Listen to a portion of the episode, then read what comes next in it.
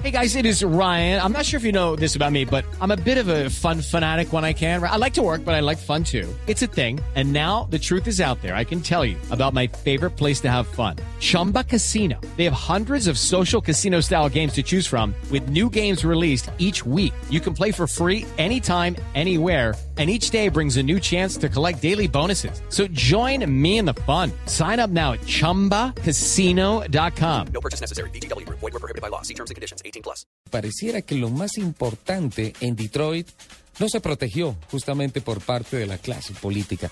Esta semana, don Nelson Asensio, la gran noticia que sacude al mundo financiero es la declaración de quiebra por parte de la ciudad de Detroit, una ciudad que ha sido calificada como la cuna de la industria automotriz en los Estados Unidos y que definitivamente se ha convertido en uno de los íconos mundiales de la producción de automóviles. Pues bien, eh, se han hecho y se han empezado a hacer todos los estudios con relación a dónde radica la factible causa o la principal causa de esta quiebra declarada eh, por parte de la alcaldía mayor, la, la clase dirigente de Detroit. El ente gubernamental. jueves, el ente gubernamental el jueves de esta semana y pues todo apunta a que definitivamente es la corrupción política que no permitió que las finanzas de la ciudad lograsen, después de la declaración en quiebra de Chevrolet, que significó un apoyo importante del gobierno central de los Estados Unidos en materia de dinero, en materia económico,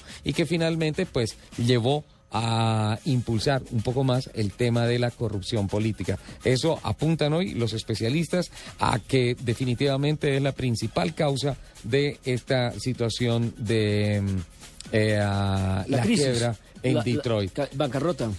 ¿Qué va a pasar? Definitivamente las empresas se tienen que apretar el cinturón de seguridad, van a tener que eh, apretarse el cinturón también de los gastos, eh, se va a tener que pedir una cantidad de auxilios eh, gubernamentales en todo aspecto, rebajas fiscales y especialmente conseguir mucho dinero para pagar las deudas que ha contraído el fisco municipal que pueden y dicen oscila entre 18 mil y 20 mil millones de pesos la plata que se está debiendo en estos momentos. Detroit en estos momentos calificada como la bancarrota más escandalosa y más grande en toda la historia de las ciudades del planeta. Y lo peor, en el caso de la industria automotriz, que se va a ver seriamente afectada, no solamente por la producción, sino también por el mantenimiento en las plantas eh, constructoras de su personal, que es lo más importante, porque aquí, listo, se pierde la parte de producción, de pronto se, se reduce en gran cantidad pero también van a empezar las empresas a despedir mucha gente. De hecho, ya se fueron más de 700 mil personas en los últimos dos años